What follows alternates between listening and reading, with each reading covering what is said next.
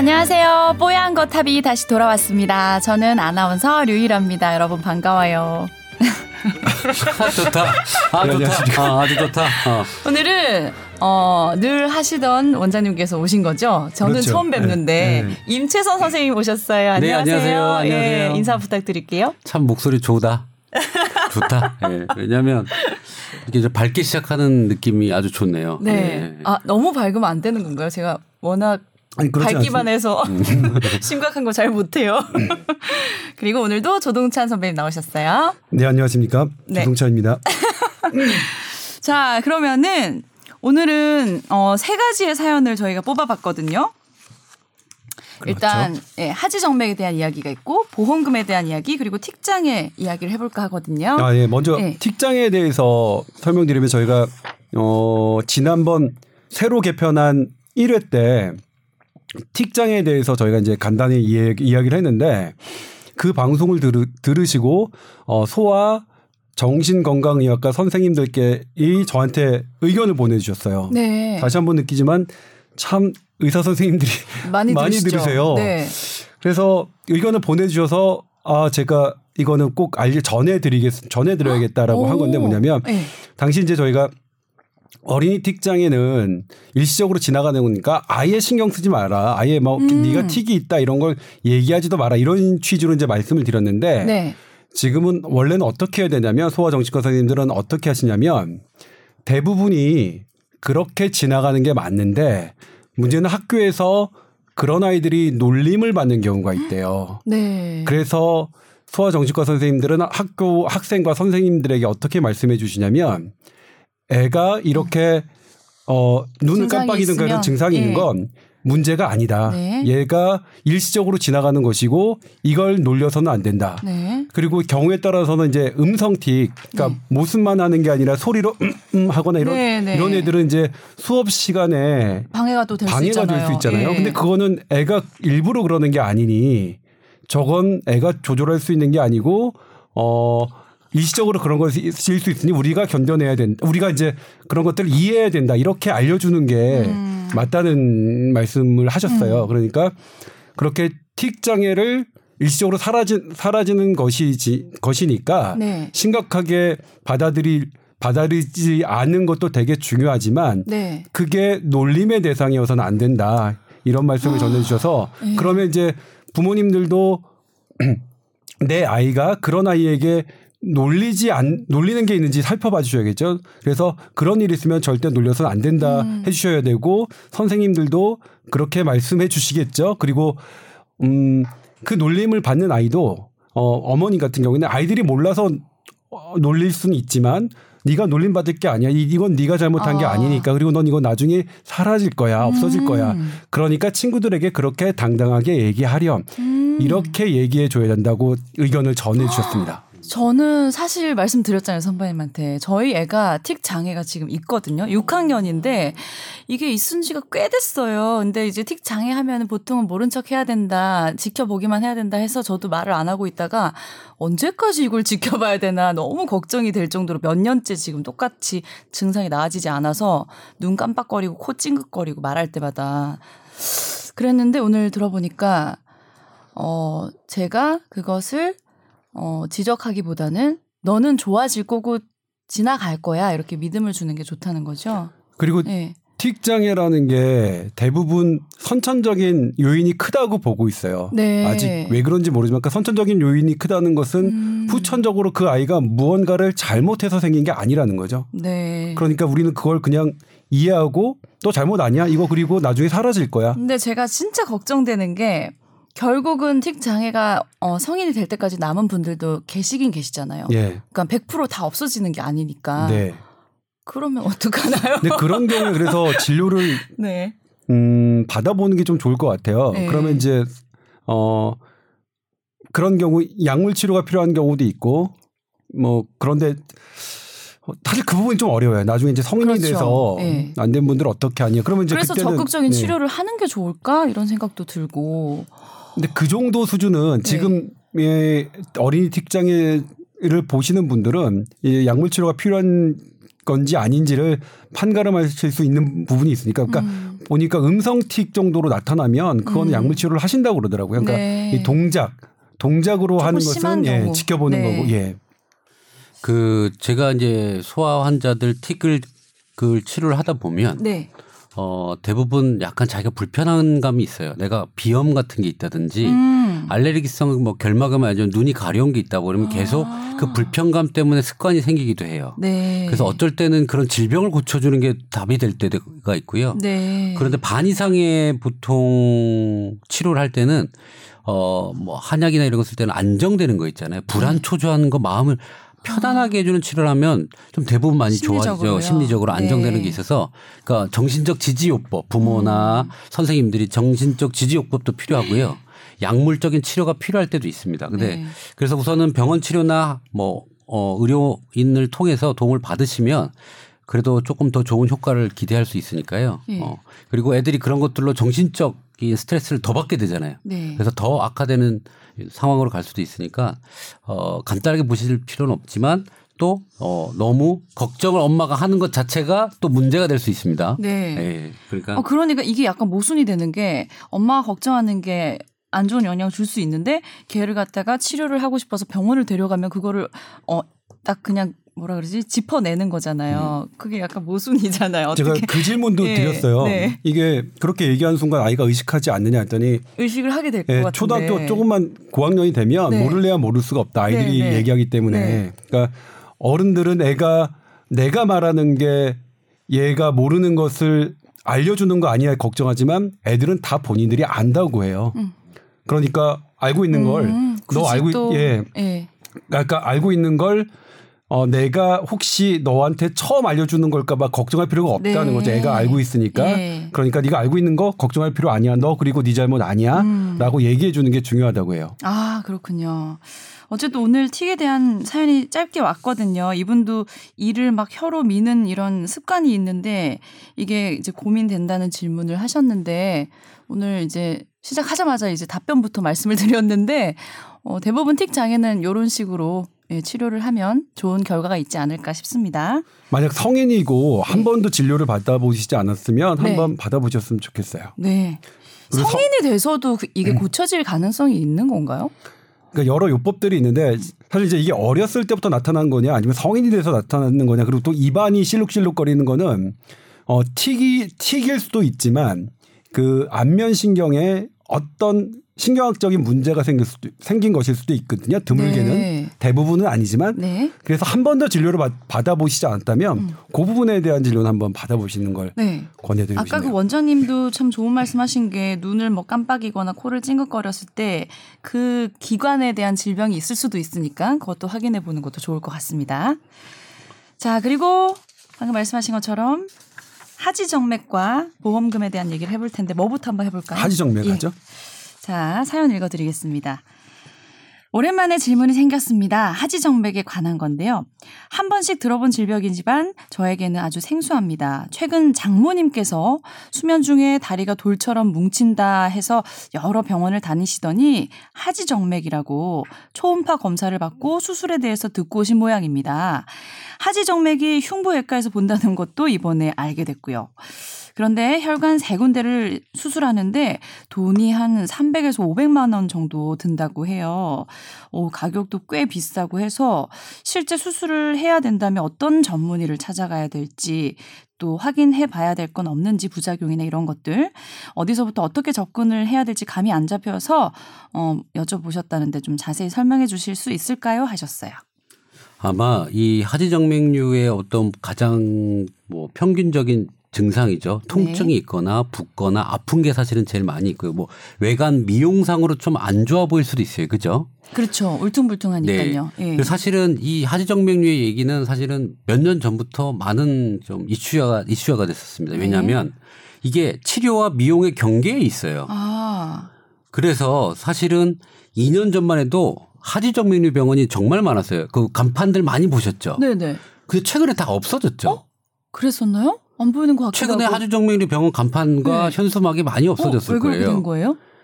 그게 하도 미용 목적 그러니까 약간 혈관이 아. 튀어나온 사람들도 통증이 네. 없는데 네. 이게 질병인 것처럼 시술을 받고 그러니까 그 시술 받으면 혈관이 사라지면서 뭐 예뻐지겠죠. 다리 네. 혈관이 모양이 없어지면서 저도 그래서- 하지 정맥, 정맥류 있는데 만약 시술 받으면 예뻐질까요? 우선 그럴 것 뭐, 같아요. 그래서 그 미용 목적으로 사람들이 너무 많이 사용을 하다 보니까 네. 금감원하고 뭐 실비보험사들하고 해서 그것을 다 없애버렸습니다. 아 기준을 정한 건가요? 네. 할- 진료할 수 있는 병원을? 병원 예. 아니, 진료 진료의 기준을 하는 게 아니라 예. 옛날에는 이게 비급여예요.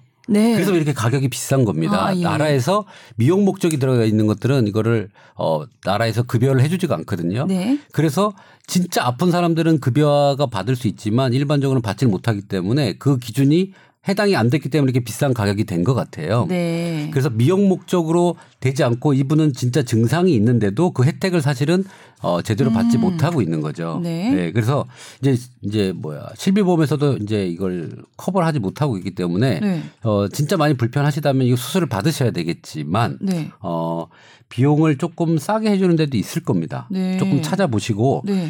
그 다음에 과는 흉부외과에서 많이 하시고요.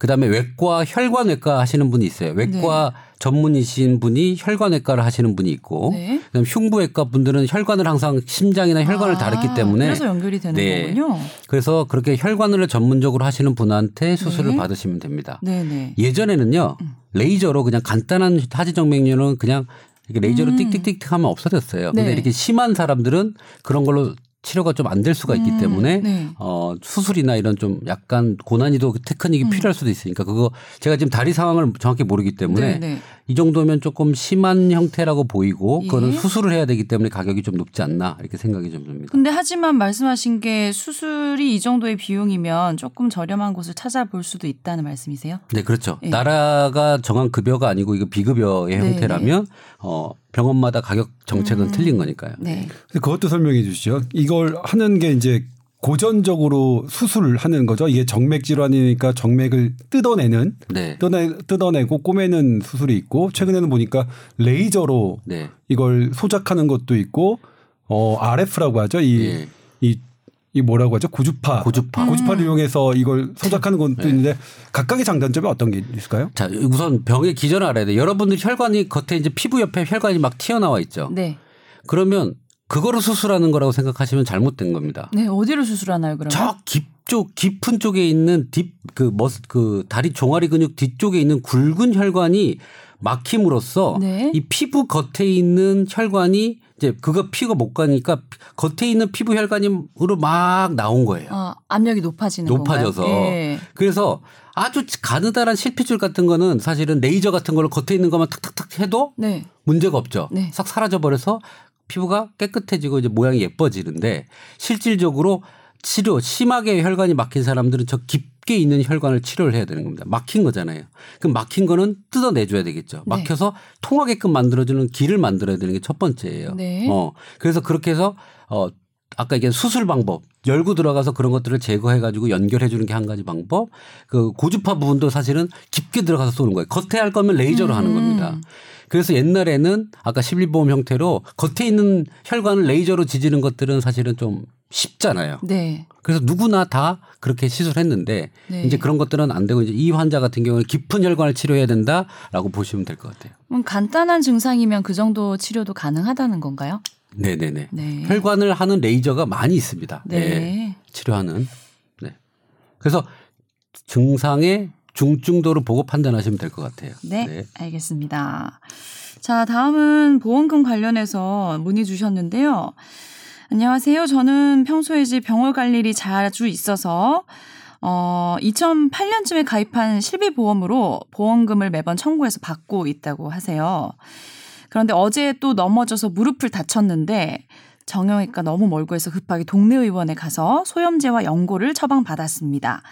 그런데 처방전을 보니까 질병 분류 기호가 M과 J로 되어 있더라고요. 이건 질병에 해당하는 분류 기호라서 보험금을 청구하면 5천 원을 공제받기 때문에 오늘 다시 병원에 가서 약 처방을 하루 더 받으면서 코드를 S로 바꿔달라고 했어요. 넘어져서 다쳤으니까 S가 맞거든요. 그런데 의사 선생님이 어 이런 거 청구하면 너무 신경 쓸 게 많은데 하면서 곤란해하셨대요. 저는 감기 같은 작은 것도 하나씩 모아서 청구를 하는데 물론 몇 푼 되지 않는 거지만 실비를 받으려고 매월 10만 원 이상의 보험료도 내는데 당연히 받는 건데 작은 거라도 청구하지 않으면 실비 보험 가입의 음. 목적도 없지 않나 싶은데요. 그런데 보험사에서 저같이 이런 소소한 것부터 큰 것까지 다 청구하는 사람에게는 혹시 추후에 불이익은 없을지도 궁금하다고 하셨어요. 아, 저번에 뭐 방송을 제가 얼핏 모니터링을 했는데 네. 저보고 돈을 밝히는 뭐 임원장이라고 하면서 보험 문제는 아, 돈의 밝은 돈의 밝은 밝은 밝히는 애 아니었나요? 밝히는 아 이거 다시 돌려봐야지. 예, 비디오 밝히는이라고 해봐야겠는데요. 했다면 예. 제가 만약 밝히느라고 했다면 사과드릴게요. 근데 예. 어, 괜히 뜨끔하신 거 아니, 아니에요? 아니, 아니, 아니. 예. 솔직히 제가 일요일 날 네. 어, 보험 관련돼서 의사들한테 강의를 하고 왔어요. 아 그러세요? 보험은 이렇게 이렇게 활용을 해서 전문 쓰는- 분야시군요. 네. 어, 보험 개발을 조금 뭐 보험사랑 하다 보니까 이게 공부를 네. 하게 된 거고 네. 제가 이제 말씀을 딱 드릴게요. 자, 수- 여러 이분은 사실 2008년도에 가입했죠. 네. 2009년 9월 이전에 가입한 가입자로서 상당히 좋은 보험을 갖고 있습니다. 아. 첫 번째. 2008년쯤이면 좋은 상품들이 많았을 땐가요? 그렇죠. 예. 우리나라 보험사들이 바보 같은 상품들이 막 쏟아져 나왔을 때 아. 정말 어, 말도 나안 그때 되는 들었나 모르겠네요. 기억이 안 나네요. 안 들었을 거예요. 어머, 어떡하지? 뭐 일일 통원 저는 안 들었습니다. 네. 저는 아직도 실손보험 들지 않았습니다. 일일 통원한도 100만 원짜리도 있어요. 우와. 그뭐 하여튼 여러 가지 그랬구나. 보험인데 우선 가입 기간만 봐도 좋은 보험입니다. 네네. 자, 그 왜 좋냐? 아까 얘기한 대로 이 2009년 9월 이전의 보험은 자기 부담금이라고 하는 게 제로거나 5천 원이고요. 네. 100%다 나옵니다. 네. 그 말은 뭐냐면 내가 감기 진료를 받던 뭐 다쳐서 뭐 수술을 받았던 간에 100%다 나오고요. 다 받을 수 있어요. 그리고 예. 만약에 자기가 감기로 만 원을 병원에 내면 만 원을 배- 병원에 내면 그 만 원 영수증을 가지고 와서 청구를 하면 5천 원을 빼고 5천 원을 돌려받아요. 네. 그러니까 자기 부담금 5천 원이라고 했잖아요. 네. 그러니까 어떤 걸 하더라도 5천 원만 내면 그 보험 뭐 병원 가서 냈던 돈을 음. 다 돌려받는 사람입니다. 네네네. 다 청구하셔야 됩니다. 예. 그래서 그렇게 소소하게 청구를 하면 걱정되시는 게 딱 그거예요. 보험료가 많이 올라갈까요? 그 그게 걱정되실 거예요. 제가 답을 네. 드릴게요.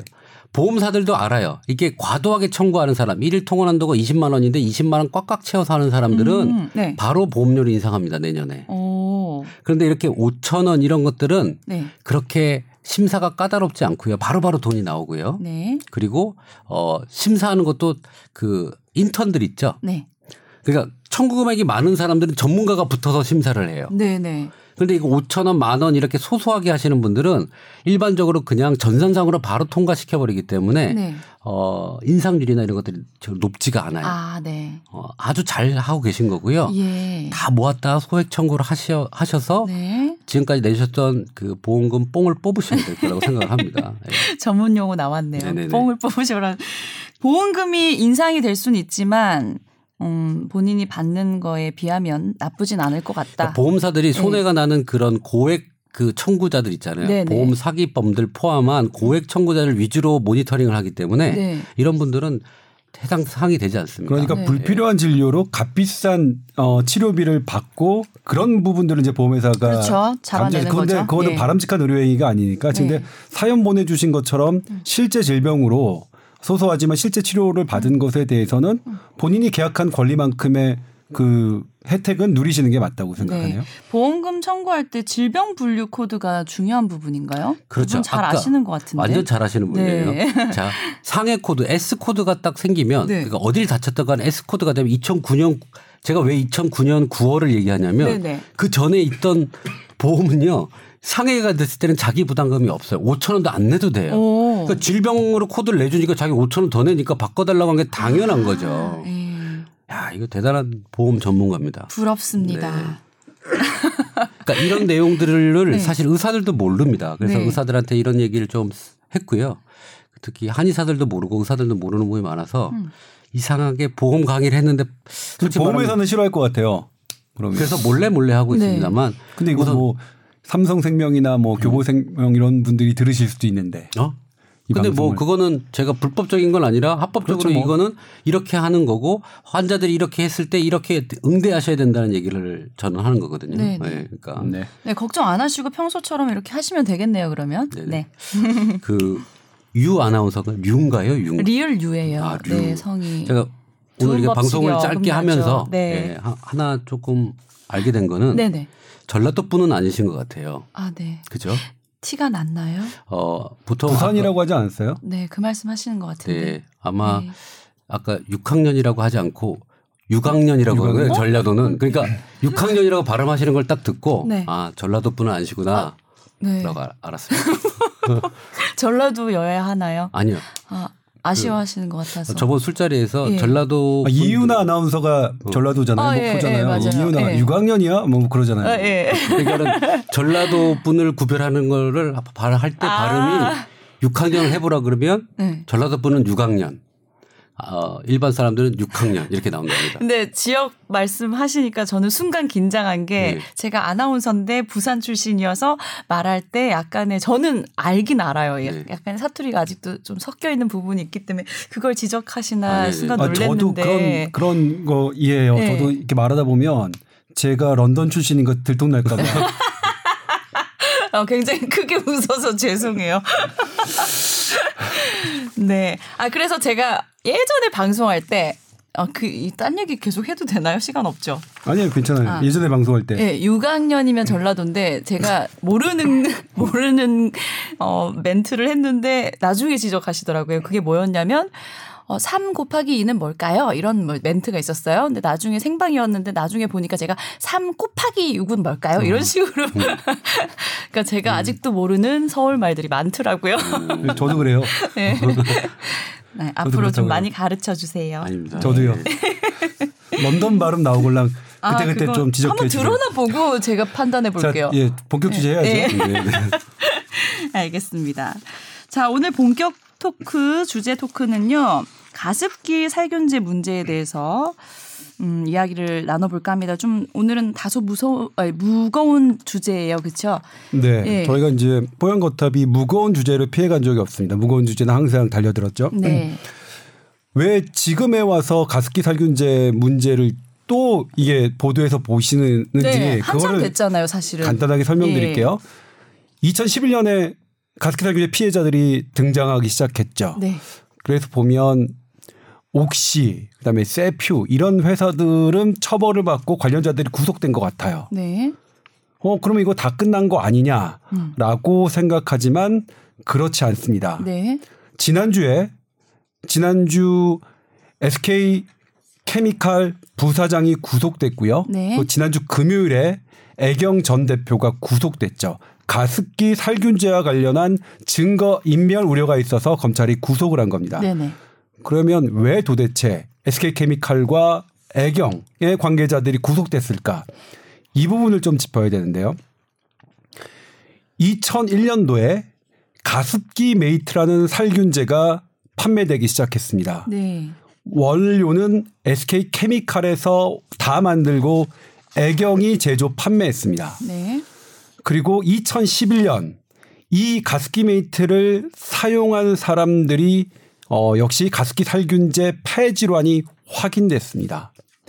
2015년 어부터 환경부가 공식 인정했습니다. 가습기 메이트를 사용한 가습기 폐질환자라고 네. 환경부가 공식 인정했는데 네. 검찰은 SK 케미칼과 애경을 수사 기소하지 않았습니다. 네. 그냥 죄가 없는 거죠. 네.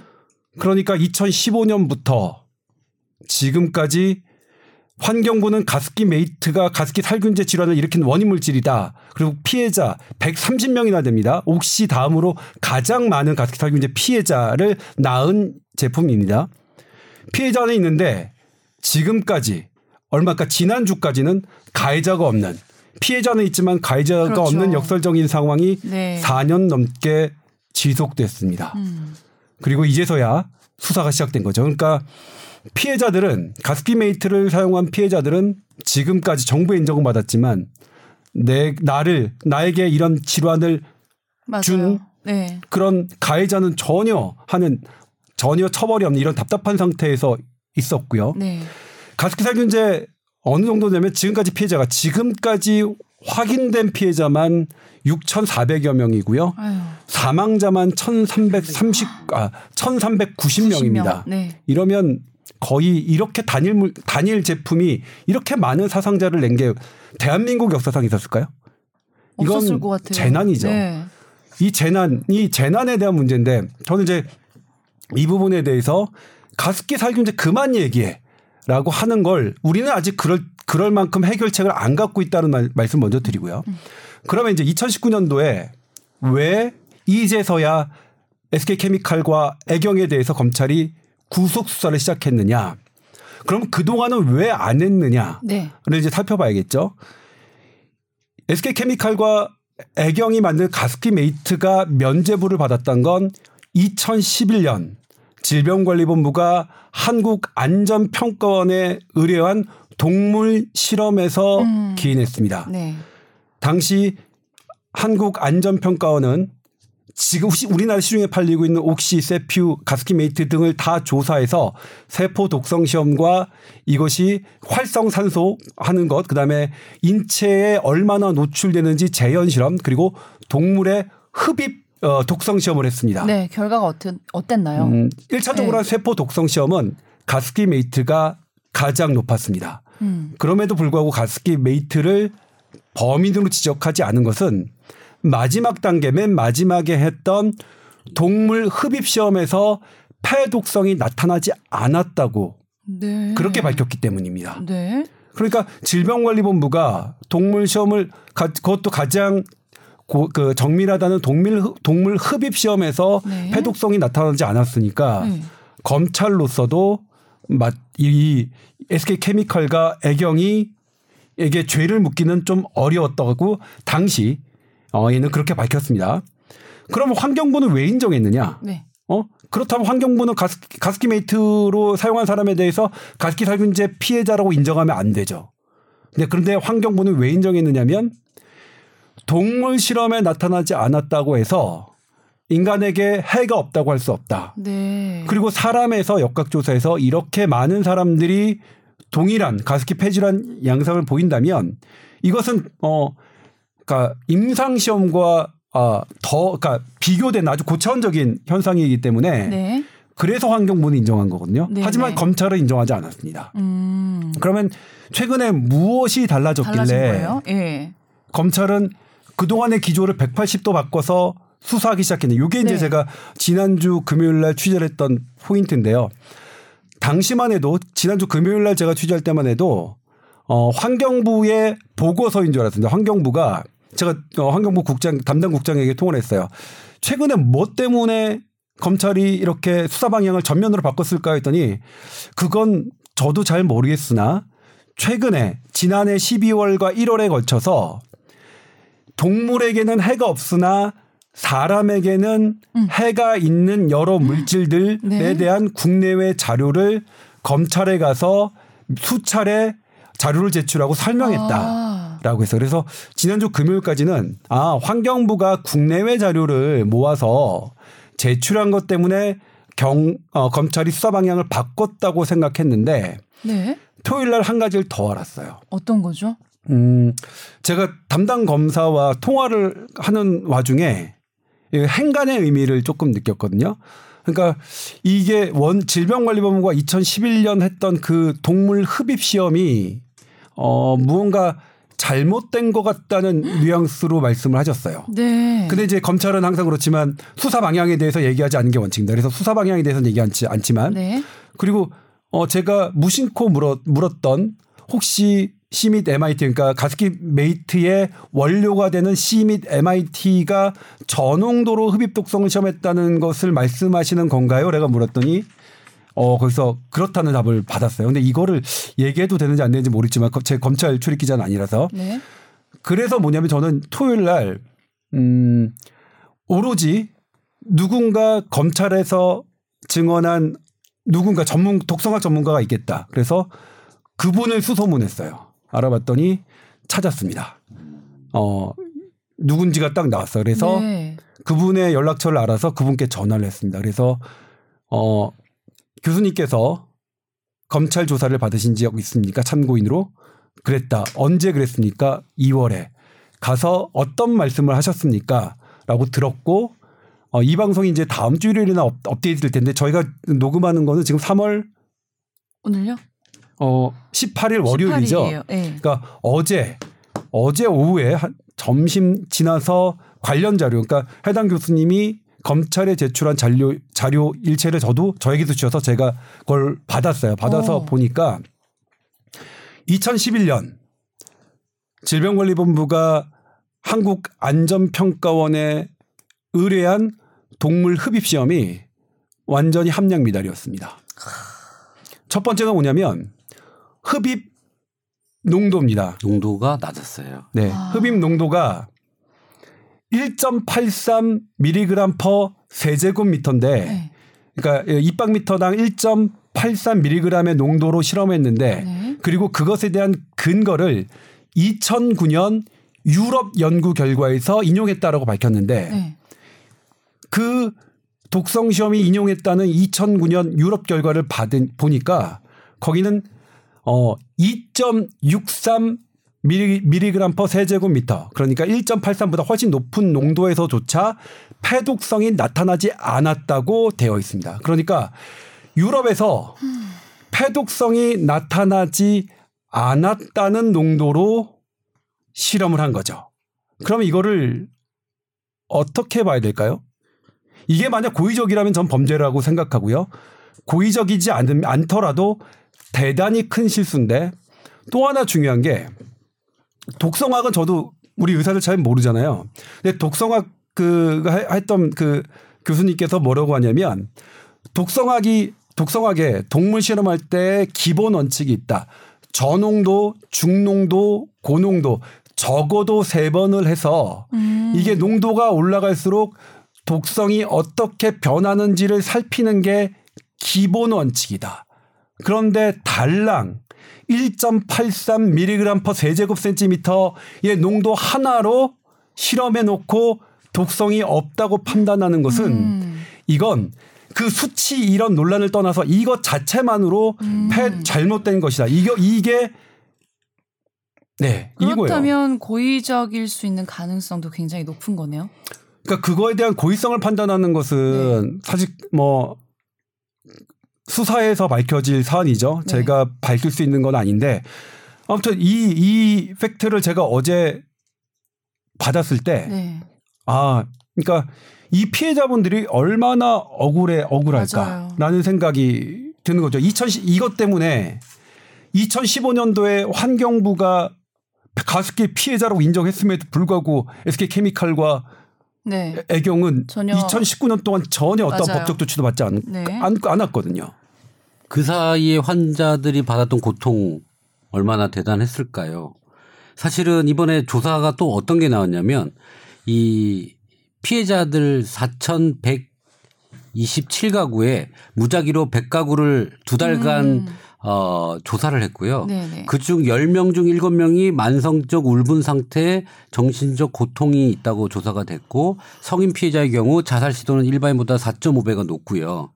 그다음에 경제적 피해는 540억 정도 된다고 판단이 됩니다. 이게 그 정도로 지금 피해를 받고 있지만 해결이 안 되고 있는 거죠. 저는 사실 그 내용 있잖아요. 아까 얘기한 대로 저농도로 실험했다라고 하는 것이 연구원과 그 지금 뭐, 거, 뭐, 이렇게 국회의원과 이게 내용이 전달돼서 아마 국회에서 저는 이 정보를 준 거라고 저는 알고 있고요. 그래서 아까 얘기한 대로 2000, 작년 2017년도에요. 이 CMIT 그 다음에 MIT 이 물질, 가스키 네. 베이트 물질로 다른 대구에서 또 연구를 했어요. 네네. 무슨 그래서 연구를 했나요? 독성, 네. 그러니까 독성이 없다 그랬잖아요 지금 네네. 질본에서 독성이 있음을 사실 연구를 했더니 어느 농도 이상 가서는 모든 쥐가 다 죽, 죽었어요. 음. 그러니까 노, 이 실험은 잘못된 실험이었네요. 그렇죠. 네. 아, 어 봤더니 이거는 어 유해성이 있는 게 아니라 아예 사망으로 가는데 네. 그런데 폐를 이제 열어봤더니 폐 질환 여부는 명확하지 않았어요. 음. 그래서 농도가 높으면 사망된다는 거를 냈는데 이거를 또 그 뭐지 SK 케미칼 쪽에서 이거는 잘못된 연구라고 해서 막았어요. 음. 원래 이 만약에 연구 논문이 다시 어, 수면 위로 올라왔다면 이거 2017년도에 이거에 대해서 물을 수 있었는데 묻지 못한 거죠. 네. 시, 실험이 잘못됐다. 어, 폐 질환의 질환 여부는 없고 사망 인과관계만 나온 거기 때문에 폐의 어떤 그 질병 연관관계는 없다라고 해서 했는데 아, 참 빠져나갈 구멍이 많네요. 그런데 이제 예. 이 부분을 그래서 그 독성학 시험 음. 인- 흡입 독성학 시험을 했던 그 원본을 제가 구해다 봤어요. 네. 아까 그, 그 뭐냐면 거기에 키가 됐던 어, 그 전 단계에 그러니까 인체에 노출할 때 얼마나 그 노출량이 되는지 하는 시- 실험을 봤는데 거기에 뭐라고 돼 있냐면 어, C 및 MIT 성분은 일부 검출 한계 부분에서 검출되었다. 이는 성분이 살균제의 구안인 어, 이 성분이 어, 구안이딘 성분보다 적게 들어있기 때문인 것으로 검출하기 위해서는 좀 더 추가적인 시간을 할당해서 치료를 채취해야 된다. 그러니까 요, 그러니까 조금 어려운 얘기지만 뭐냐면 일단 C 및 MIT 성분은 좀 더 추가적인 시간을 할당해서 치료를 채취해야 된다. 그러니까 지금 이걸로 불충분하다고 돼 네, 있고요. 네, 네. 그 원본 31페이지를 보면 더 이걸 명확하게 얘기해요. 여기서. 어? 뭐냐면 C 및 MIT, 그러니까 가습기 메이트의 성분이죠. 이거는 검출한 게 근처이거나 이하로 이하로 추후 노출 농도를 규명하기 위한 연구가 필요하다.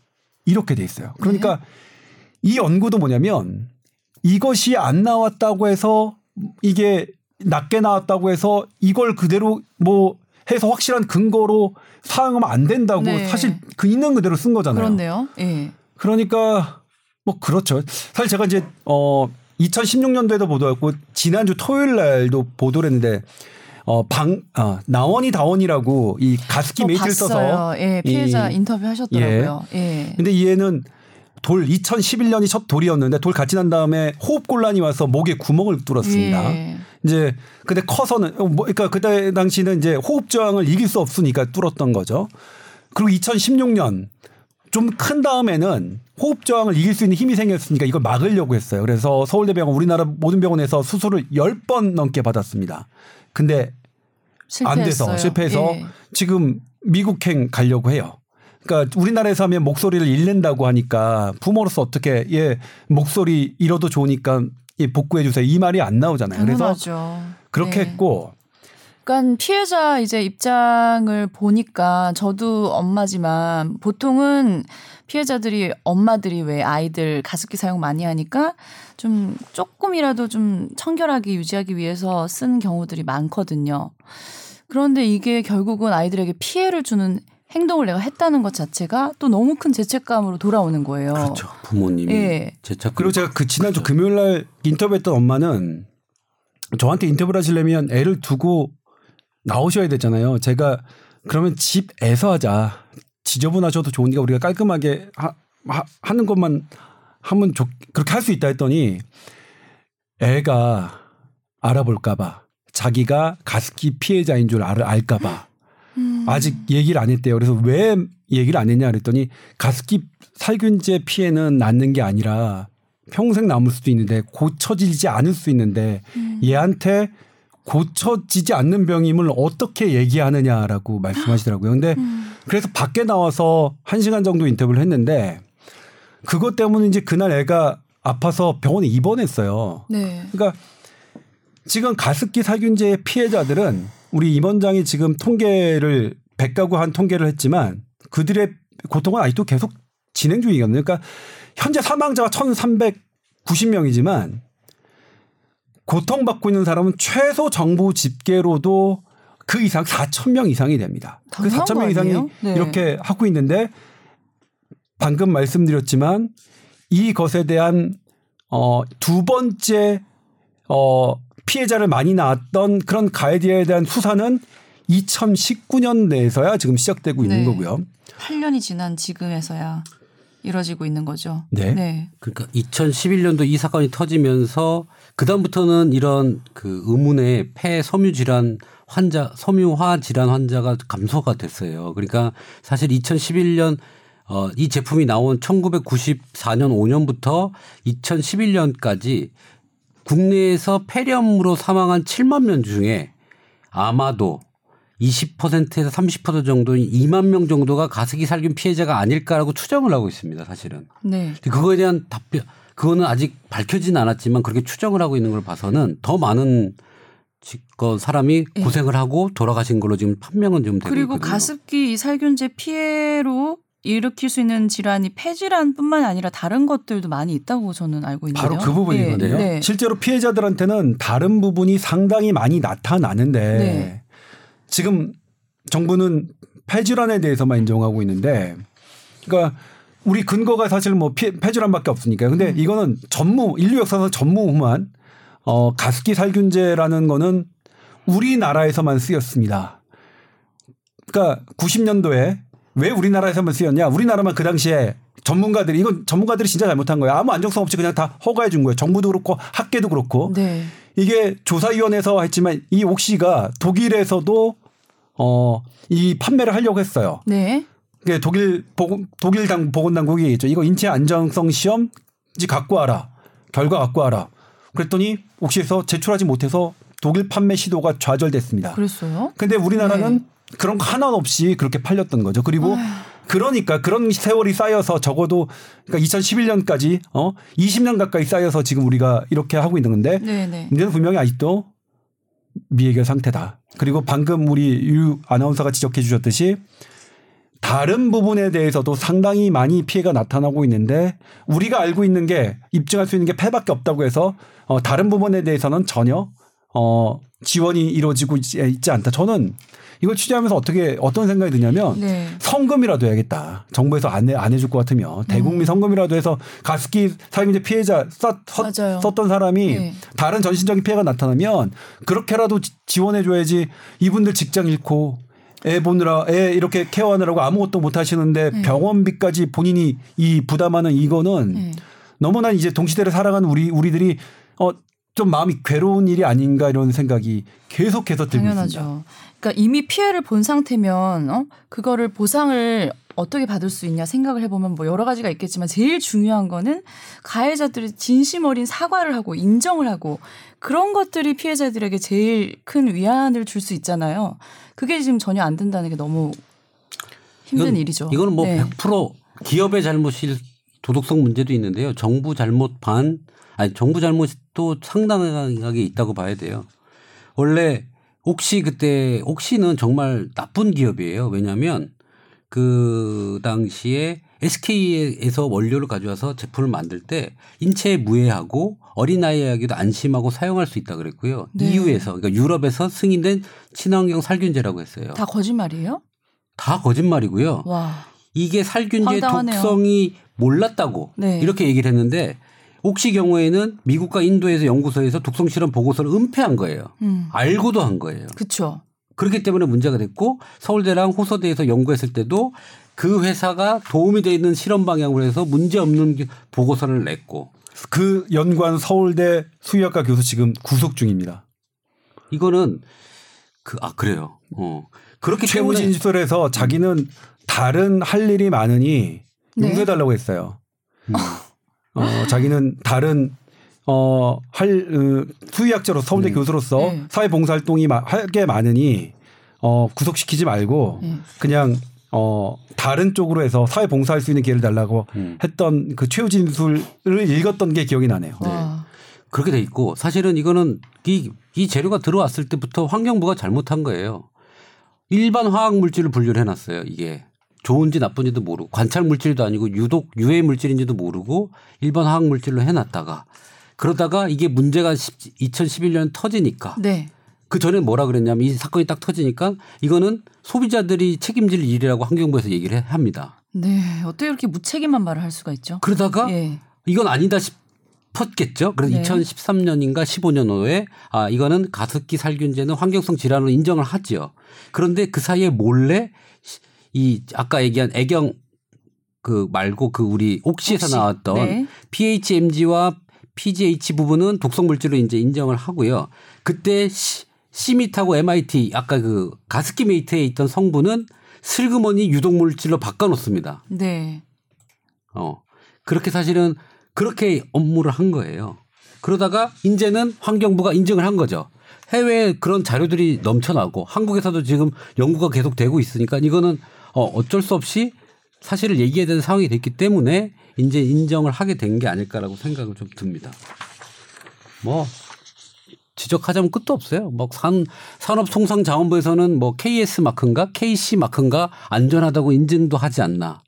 아, 참. 그렇죠. 당시에 이제 환경부 장관이 그렇, 그렇게 발언했던 거하고 2015년도에 그걸 180도 바꿔서 어, 이것이 독성 물질이고 어, 이게 이 탓으로 뭐 피해자가 생겼다는 그 대, 대비되는 발언을 제가 어, 이렇게 보도한 적 보도한 것도 생각이 나니까 환경부도 지금 뭐 지금에서야 어, 피해자 인정하고 뭐하고 한다지만 사실 환경부도 할말 하나도 없는 거죠. 이 가습기 살균제에 대해서는. 그리고 네. 당시 언론 보도를 보면 90년대 가습기 살균제에 대해서 신문 보도를 보면 완전히 그러니까 가습기 살균제를 쓰지 않으면 세균 범벅이 되는 것처럼 기사들이 나왔습니다. 되게 이제 언론도. 부끄러운 거예요. 어, 그러니까 언론도 뭐 문제예요. 그런 거예요. 네. 그러니까 하나 언론인이 이것에 대해서 어 발을 뺄 어, 뭐냐면 명분이 없어요. 그러니까 해야 되죠. 그러니까 네. 그때 그렇게 어 많은 사람들이 가습기 살균제를 쓰도록 유도한 그 네? 정부가 왜 KC 마크 부여하셨다고 했잖아요. 네. 그런 거는 기준이 어떻게 되길래 이렇게 말도 안 되게 이- 이거 보고 우리는 사는 건데. 그러니까 그때 역학조사 벌어질 때도 비슷한 제품에 두 개를 부여했었어요. 산업통상자원부에서. 그러니까 이거는 정부의 잘못도 너무 크고요. 걸러, 네. 거르지 못한 정부의 잘못도 크고 아, 언론 문제도 있었다고 생각하는데 사실 조 기자는 2016년, 2017년 때도 계속 저한테 어, 얘기를 했었어요. 음. 이거 가스키메이트 애경 거 이거 진짜 이거 문제 있고 임상적으로도 지금 독성이. 있는데 예. 다 독성이 없는 것을 해서 조사를 안 받고 있는 건 말이 안 된다 라고 계속 한탄을 했는데 결론적으로는 이게 이제 수면에 떠오른 거죠. 네. 예언자신가요? 아니 아니요. 저는 오늘 이제 저희가 방송을 할 예정인데 만약 이제 들으신다면은 이제 어 들으시는 분들은 이미 뭐 일주 전에 SBS에서 뭐 보도가 됐다 이렇게 할 거지만 아 실은 저도 처음에 이런 거 하려면 좀 떨려요. 겁나고 네. 이게 만약 제가 잘못 하면 여기와 관련된 질병관리본부 안전평가원 그다음에 SK케미칼 애경 저한테 고소할 거 아니에요. 그래도 해주셔야죠. 그게 우리 어, 그래서 근데 역할인데. 물론 그들이 네. 그들이 억울할 만큼 이렇게 제가 잘못 보도하면 안 되니까 딱 있는 만큼의 그들이 잘못한 것만큼의 이제 지적을 해야 되는 건데 근데도 그럼에도 불구하고 피해자를 생각하면 되게 죄송해 죄송한 부분이 있고 그러면 그리고 이게 예. 아까 임원장이 지적했지만 1990년대에 형식성으로 안전성 평가 위원회들이 있어요. 거기에 이제 각 각 대학에 계신 그 당시에 각 대학에 계신 전문가들이 다 했습니다. 다 왔는데 그분들이 이런 절차 하나도 없이 다 땅땅땅 찍어준 거죠. 그냥 친기업적으로 기업이 안 되니 그냥 땅땅땅 찍어줬어요. 그리고 그게 2014년대 서울대 수의학과에서도 옥시의 시- 어, 의- 의탁을 받아 어, 연구비를 받고 중요한 서류를 다 뺐죠. 누락했죠. 해가 된다는 그걸 누가 증언했냐면 거기서 같이 실험했던 그 서울대 교수의 제자가 법정에서 증언했습니다. 와. 예. 예. 그런 해당 교수가 때는 그 예. 동물의 위험, 동물 위험에 동물의 위해가 될 수 있는 요소의 자료를 빼라고 했습니까? 하는 물, 검사 질문에 그 제자가 네라고 했습니다. 물론 어, 해당 교수는 그 제자가 위증한다고 했지만 결국 그 모든 로 데이터를 확인했을 때 검찰이 수사했을 때 조작이 맞았고요.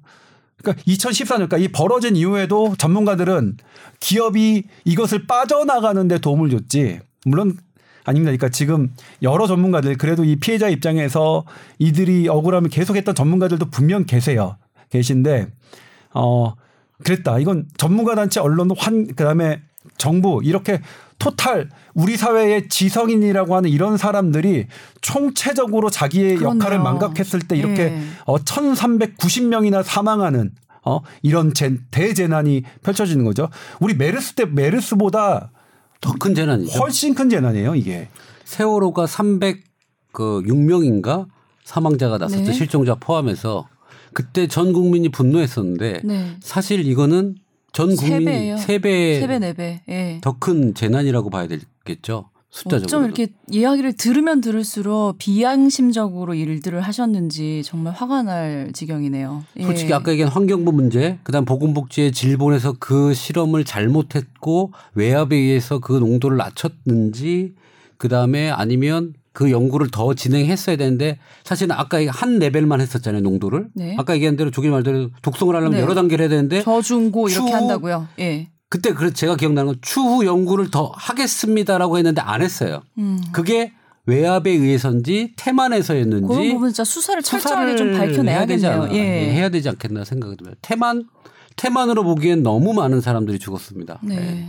그러니까 그게 고의성이 있느냐 없느냐 부분은 저는 심정은 그렇죠. 심정은 뭐 이거. 심정은 예. 되게 고의성 네. 있는 걸로 심정이 네, 들어요. 네. 근데 뭐 객관적인 증거를 제가 뭐 취재할 수는 없어서 그건 이제 뭐 검찰이 수사를 하시겠죠. 근데 검찰이 수사에서 고의성이 없다 없었다고 한다면 아마 수사 대상이 되지는 않을 텐데 그럼에도 불구하고 이렇게 잘못된 결과로 어 이렇게 수사가 진행되는 건 저는 검찰도 정말 여기에 할 말이 있느냐라는 생각이 들어요. 그러니까 2019년에 와서 어쨌든 구속 수사를 하는 게 사실 증거 인멸을 한다는 게 사실 하려고 들었으면 뭐 그 대기업에서 예? 진작에 했겠죠. 진작에 했겠죠. 그래서 그런 여러 가지 여러 가지 생각이 들고 그래도 그럼에도 불구하고 이 수사를 맡은 검, 검찰이 어 밝혀낸다. 예, 밝혀 주셨으면 좋겠어요. 왜냐면 할 수 있는 분이 그분들밖에 없으니까. 예? 기자들이 할 수 있는 건 아니니까. 제가 아무리 뭐 뛰어다닌다고 해서 그런 그런 거를 뭐 할 수 있는 건 아니니까. 그래서 명명백백하게 네네. 예, 좀 밝혀 주시고 그리고 정부 같은 정부는 조금 폭넓게 피해자들을 보상하는 부분에 대해서 어 고려를 해야 될 것 같아요. 엄격하게 네. 가습기 살균제에 대해서 엄격하게 피해를 보, 보상하는 것을 어 것이 만약 안 좋은 선례로 남다. 이건 음, 저는 아닌 것 같아요. 이게 이 가습기 살균제 자체가 얼마나 안 좋은 선례인데 이건 폭넓게 보상 치- 어 범위를 지침을 좀 예. 예, 많이 넓혀야 네. 되지 않을까요? 예. 네. 사실 조금씩 넓혀가긴 해요. 네. 뭐 처음에는 뭐 장례비 지급했다가 의료비 지급했다가 뭐 이런 생활비라든지 뭐 이런 것들이 차근차근 좀 넓혀져 가고는 있지만 너무 부족하고요. 그게 1급, 2급 좀, 좀 중중, 중등도의 이제 환, 환자인 경우에 이런 지원이 네. 있고 사실은 그 외 환자들이나 또 이미 사망하신 환자들에 대한 그런 것들이 사실 너무 미흡한 상태라서 네.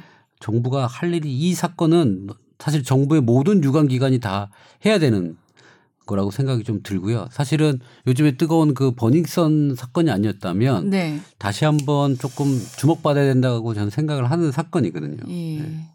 제가 그 토요일 날 기사가 얼마나 봐주셨는지는 잘 모르겠는데 네. 거기에 이제 그런 댓글이 있어요. 가습기 살균제가 아직도 현재 진행형이었어? 이거 다 끝난 거 아니었어? 음. 시작도 안 한 거예요 지금 어떻게 보면.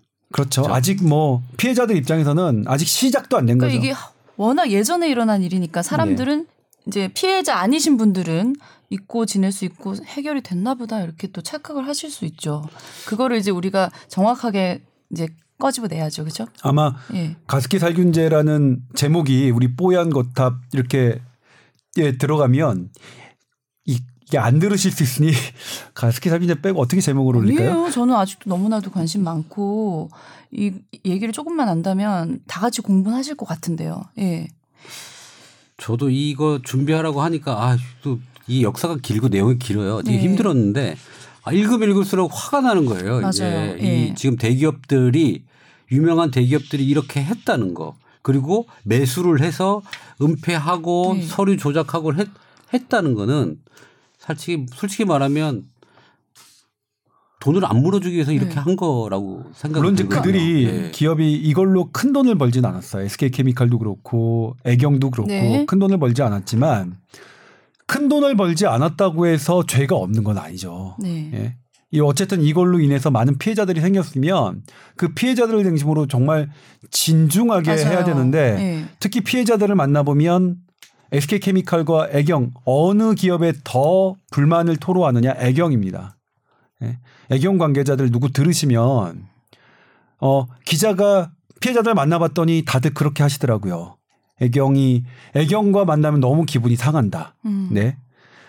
어 그러니까 애경이라는 기업의 어떤 그게 애경이 그 한국에 갖는 미래 비전이 있다면 그 미래 비전에 이런 애경의 태도가 맞는 건지 조금 고민해 주셨으면 좋겠어요. 만약 애경 관계자가 들으신다면요. 네. 그리고 피해자가 한 6천 명 정도 되는데 이게 무슨 60만 명, 600만 명도 아니고 저는 뭐 아까 통계를 뭐 자살률은 얼마 정도 나왔고 통계를 냈다지만 한 명 한 명 다 찾아가서 case by case로 다 들어봐도 모자르지 않는다고 생각해요. 예. 그런 조사도 정확하게 이루어져야 될 것 같고 참 그들이 조금이라도 빨리 좀 잘못을 인정했다면 이렇게 피해자가 많아지지 않았을 텐데라는 안타까움도 너무나도 크고요. 참 본인들의 그 이익에 이익만 생각해서 이런 일을 저질렀을까요? 정말 황당한데 이런 공신력 있는 기관에서 일하시는 분들은 앞으로 좀 더 양심적으로 좀 꼼꼼하게 일을 해주셨으면 좋겠다 그런 말씀도 좀 아마 드리고 그게 싶네요. 공소시효가 지나서 그럴 그랬을 것 같은데 아마 시민단체에서 그 이것의 안전성을 연구 검토를 했던 관련 전문가들도 사실은 다 기소해야죠. 음. 90년대 초반에. 초반 저 94년에 유공에서 처음 들여왔으니까. 예. 네. 그러니까 네, 아무튼 뭐 그래도 어 우리 이제 가습기 살균제 피해자분들 어 그래도 지금이라도 이렇게 진행되고 있으니 그리고 그들을 어 여러분들의 피해가 되게 억울한 일이고 우리가 도울 자세가 있는 분들이 있으니 지금이라도 기운 내셔서 네. 어, 어, 삶을 포기하지 마시고, 아, 물론 이렇게, 이런, 이렇게 드린 말씀의 그런 자격이 저에게는 없습니다만, 네. 좀 뭐, 기운 내시고, 우리 같이 뭐, 우리 어, 조동찬 영원하는- 기자님 같은 분들이 계시기 때문에 또 아, 저는 끝까지 아니, 저는 사실 죄, 죄송한 네. 게 2011년도에 사실 이 가습기 폐질환에 대해서 이걸 이제 원인 신종 폐질환이다 이거 역학조사를 해야 된다 끄집어낸 거 저 맞아요. 예? 그래서 그때 우리 보도국에서 되게 저 칭찬 많이 받고 그랬는데 저도 중간에 계속 팔로우하지 못했어요. 네. 어 그래 그래서 이 가습기 살균제는 저도 늘 죄송한 입장이에요. 그래도 중간에 계속 이거에 대해서 더 파헤치고 네. 문제가 있는데 이게 묻히고 있다라고 네, 네. 어, 조 기자는 사실 알고 있었고 이게 네. 나오니까 이제 뭐, 어, 좀 시원한 부분도 있을 거지만 언론이 사실은 그 전에 조금 했었어야 되지 않나. 어, 알면서 위에서 네. 어, 조금 더 insight가 있었으면 조금 더 빨리 할 수 있지 않았을까라는 생각도 좀 들어요. 예. 그러니까 조동찬 기자님이 인터뷰를 이제 하고 온 그런 장면들을 보면 정말 마음이 너무 아프고 아, 빨리 어떻게든 좀 보상을 받던지 해결이 돼야 될 텐데 다시 한번 생각하게 되더라고요. 예, 저희도 그래서 뭐 계속 그러니까 좀 지켜보겠습니다. 이 부분들이 어떻게 해결되는지 그리고 미약하나마 어 여러분들이 보상 가, 피해 가해자들이 처벌 어, 그러니까 그에 맞는 처벌을 받고 피해자분들이 그에 맞는 보상을 받을 수 있는 부분에 있게끔 조금이라도 뭐 도움이 될 수 있게 관심 있게 지켜보겠습니다. 네. 오늘은 뭐 다소 무거운 얘기를 했지만 꼭 알아야 될 이야기들이었고요. 좀 하루빨리 이 사건의 진실이 명명 음, 백백 밝혀져서 피해자들의 그 마음에 좀 보상을 조금이라도 받는 날이 하루빨리 왔으면 좋겠습니다. 네. 네. 오늘 이야기는 여기까지 할까요? 네, 고맙습니다. 감사합니다. 네, 감사합니다. 네, 우리 다음 그 시간에 봬요. 우리 SBS 네. 뭐 tower.co.kr 그 얘기해 아, 주세요. 맞다. 아, 그거를 지난주에도 안 했구나. 음. 예, 여러분 사연, 어, 그리고 궁금하신 점 있으시면 tower, tower.sbs.co.kr로 메일 보내주시면요. 아, 타워 골뱅이 아, 골뱅이구나. 네, 어, 죄송해요. 골뱅이. 타워 골뱅이 sbs.co.kr. 음. 네. 그러면 저희가 정말 하나도 빠짐없이 다 읽고 선별해서 어, 방송에 소개해 드리니까요. 많은 사연 보내주시기 바랍니다. 감사합니다.